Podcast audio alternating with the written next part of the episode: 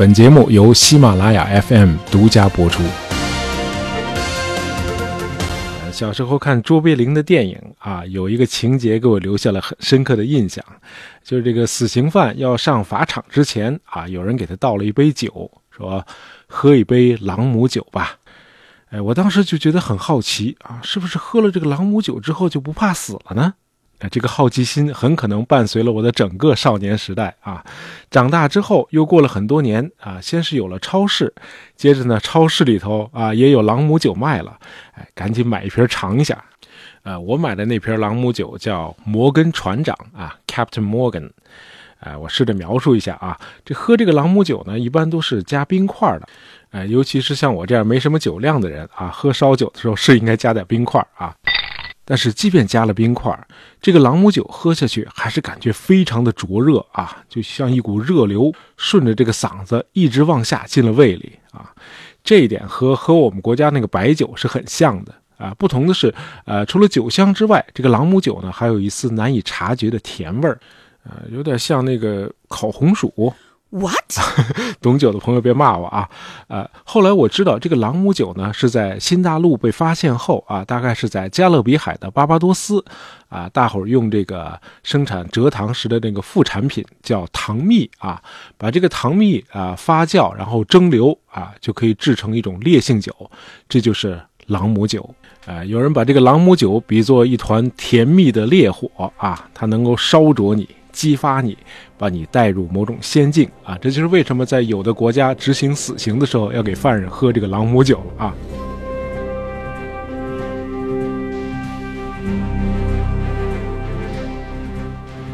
呃，其实，在历史上，大量消费朗姆酒的是另外两个人群啊，他们是英国皇家海军和海盗啊，因为这个朗姆酒成本很低啊，非常便宜。呃，再加上这个度数又高啊，据说还有治病的功效。那么在大航海时期，这个航海的这个条件非常的艰苦啊，朗姆酒能够帮水手放松心情和神经，哎，因此它就成了海军和海盗的必备饮料。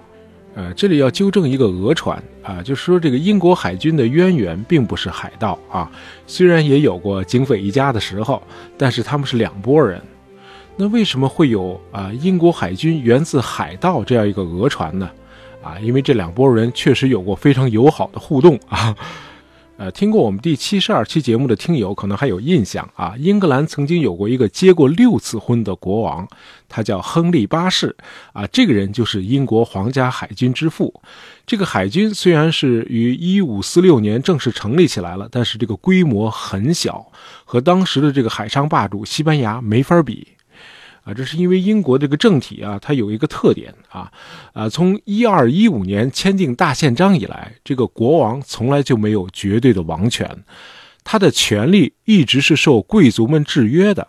大宪章是管着国王的，因此他不能够想干什么就干什么。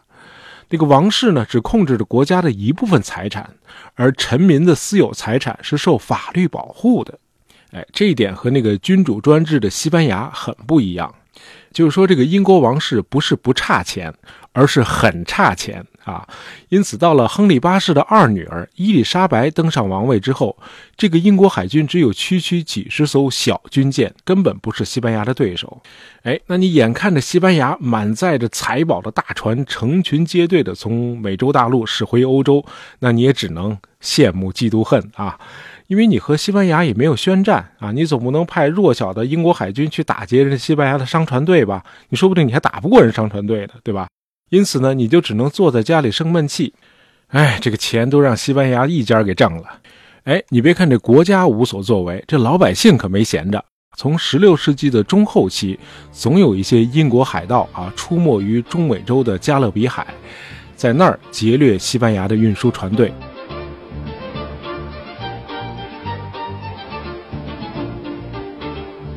哎，这伊丽莎白女王一看，哟，这群众都已经挣着钱了，咱王室还没挣着呢。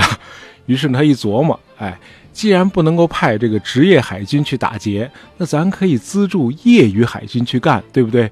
哎，于是呢，他就开始给海盗船长们发放所谓的私掠许可证啊，叫 letters of mark。就说国家给你们一个书面许可啊，拿着这个许可，你们就可以肆意的去抢劫别国的商船。呃，英格兰的王室、贵族，甚至普通老百姓都会参股资助你们出海。你们抢劫财宝回来之后啊，再根据参股的比例，大伙分成，有钱大伙一块挣呗。哎，这海盗们拿到女王颁发的许可证之后，哎呦，就像喝了朗姆酒一样，哎，一股暖流是流遍了全身啊。合着一夜之间，咱们就从罪犯摇身一变成了国家公务员了，是不是？好嘞，那就干吧！哎，于是英国就有了准官方的海盗。呃，这个皇家海盗有一个先驱啊，这个人咱们得说几句啊。这个人叫德雷克。呃，这个海盗出身很贫寒啊，是家里十二个孩子中的长子。呃，少年时期就在一艘三桅船上学习航海。呃，后来因为这个船主他自己没有结婚也没孩子，就把这个船呢遗赠给了他。那么还在他二十岁那年，哎，这个德雷克就和他的表哥一起在海上干非法勾当。呃，结果有一次他和他表哥呃在这个墨西哥的一个港口停泊的时候，突然遭到西班牙军舰的袭击，这哥俩不得不跳海逃生啊，这趟算是白干了啊，弄了个血本无归。那么从这天起，西班牙就成了德雷克的死敌。他开始一次次的驶往加勒比海，见到西班牙的商船就攻击。那为了提高攻击效果，这个德雷克还在船上安装了很多大口径的火炮，啊，大大提高了杀伤力。呃，在西班牙人眼里啊，这个德雷克是个无法无天的啊，但是很有鬼才的海盗。呃，西班牙的国王菲利普二世甚至悬赏四百万英镑要德雷克的脑袋。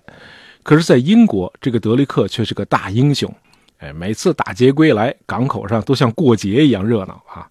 这个伊丽莎白女王呢，是个很伪善的君主，啊，她不能公开支持德雷克在公海上的非法勾当，因为这个德雷克在西班牙的名声太坏了。女王要是公然支持德雷克，那就无异于直接向西班牙宣战了啊！这个代价可太大了。可到了一五七二年，女王还是偷偷给了德雷克一张私掠许可证，去抢吧，姐支持你。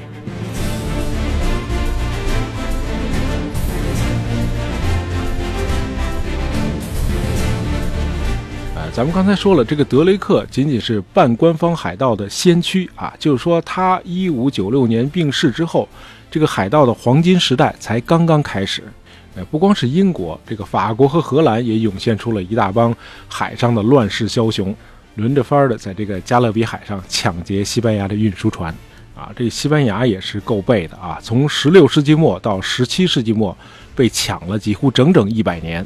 那有听友可能会问，这个海盗们为什么都集中在加勒比海这一带活动呢？对呀，啊是这样，呃，大伙知道今天的中美洲有个巴拿马海峡啊，这个海峡是一九一四年美国人挖通的，可是，在十六和十七世纪这里还没有巴拿马海峡呢，对吧？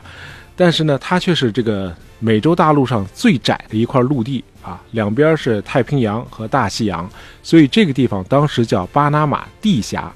而那会儿的西班牙殖民者在南美洲开采的这个金矿和银矿，多数都在太平洋沿岸。那么要把这些金银财宝运回母国西班牙，就得横穿巴拿马地峡，走陆路从太平洋沿岸到大西洋沿岸，因为这儿最窄嘛。而大西洋的这部分地区呢，就是加勒比海。这个金银财宝装上船之后啊，就沿着这个加勒比海往东，哎，就是欧洲方向来航行。可是这条航线上密密麻麻全是岛屿啊，这就是所谓的西印度群岛啊。听完节目，你可以打开世界地图看一眼就知道了，什么古巴呀、海地呀、多米尼加、巴巴多斯、牙买加、格林纳达、巴哈马群岛啊，这一堆岛。而这个西班牙的运输船队呢，往东航行，它只能在这些大小岛屿之间穿行过去。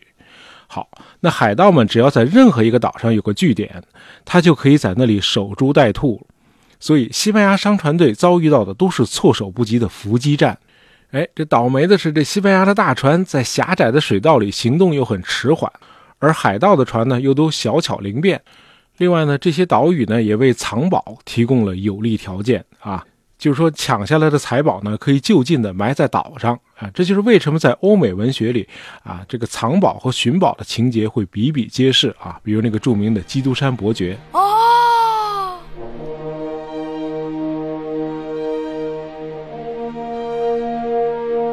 哎，有趣的是，早在这个法国大革命爆发之前一百年啊，自由、平等和博爱就已经是海盗团伙的内部信条了。这个海盗船的船长都是选举产生的，这个战利品一般都是平均分配。呃，虽然没有固定工资，但是船长呢也时不常的给大伙儿发放这个劳务费。啊，发放的原则呢是按劳分配。他们还通过建立基金，形成了一套海盗版的社会保障体系，啊，照料那些受伤之后不能继续作战的海盗。这个行当呢，怎么说都是个高危职业啊。得以善终的海盗可以说是屈指可数，多数都是战死的，啊，也有一些呢是被捕之后被西班牙人绞死的，呃，当然也有不少人是过量饮用这个牙买加朗姆酒啊喝死的。呃，尽管如此，在漫长的一百多年里啊，自愿赴汤蹈火的人可以说是前赴后继，甚至到了后期还涌现出了十几位女中豪杰。啊，比如有一位爱尔兰女海盗叫安妮啊，她和她丈夫的团伙一直在加勒比海上打家劫舍。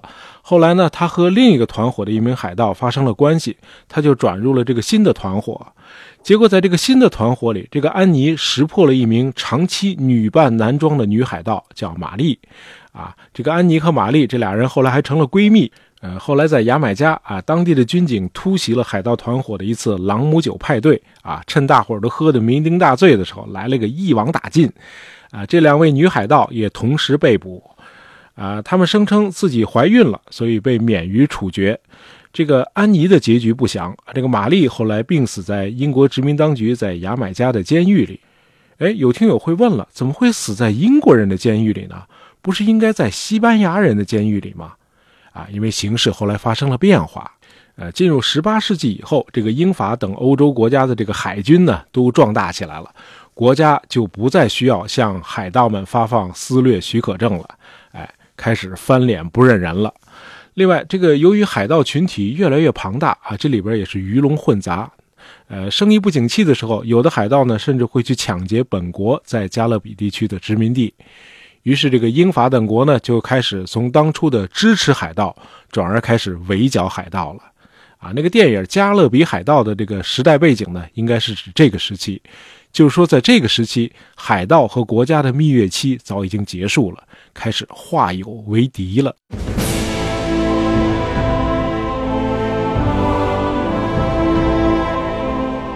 哎，神奇的是，这个猖獗了一百多年的加勒比海盗，很快就被剿灭了。这是因为很多海盗走了宋江路线啊，有些人参加了本国的海军，呃，也有人在殖民地找到了差事，啊，其实早在十七世纪的后期啊，有一些海盗就已经开始实现华丽转身了。大伙儿可能还记得我喝的第一瓶朗姆酒的名字吧？